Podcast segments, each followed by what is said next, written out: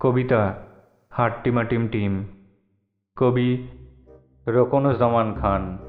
কণ্ঠে সেনজিৎ।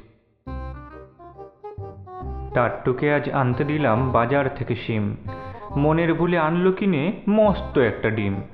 বলল এটা ফ্রি পেয়েছে, নেয়নি কোনো দাম। ফুটলে বাঘের ছা বেরোবে, করবে ঘরের কাম।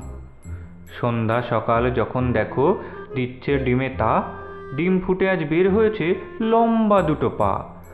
উল্টে দিয়ে পানির কলস, উল্টে দিয়ে হাড়ি আজব দুপা বেড়ায় ঘুরে গায়ের যত বাড়ি।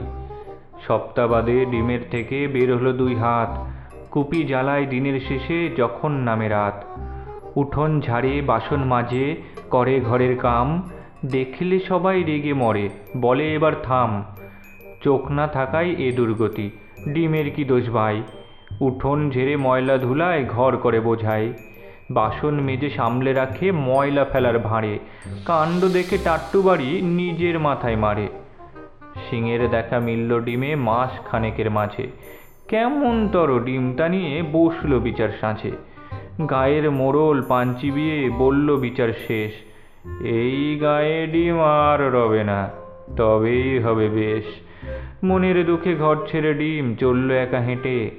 গাছের সাথে ধাক্কা খেয়ে ডিম গেল হাই ফেটে গায়ের মানুষ একসাথে সব, সবাই ভয়ে হিম ডিম ফেটে যা বেরোলো তা হাট্টিমাটিম টিম।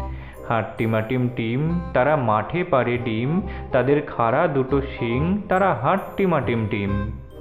ছোটদের ছড়া নিয়ে থাকছে শ্রবণ পডকাস্ট। শুনতে থাকুন, সঙ্গে রাখুন।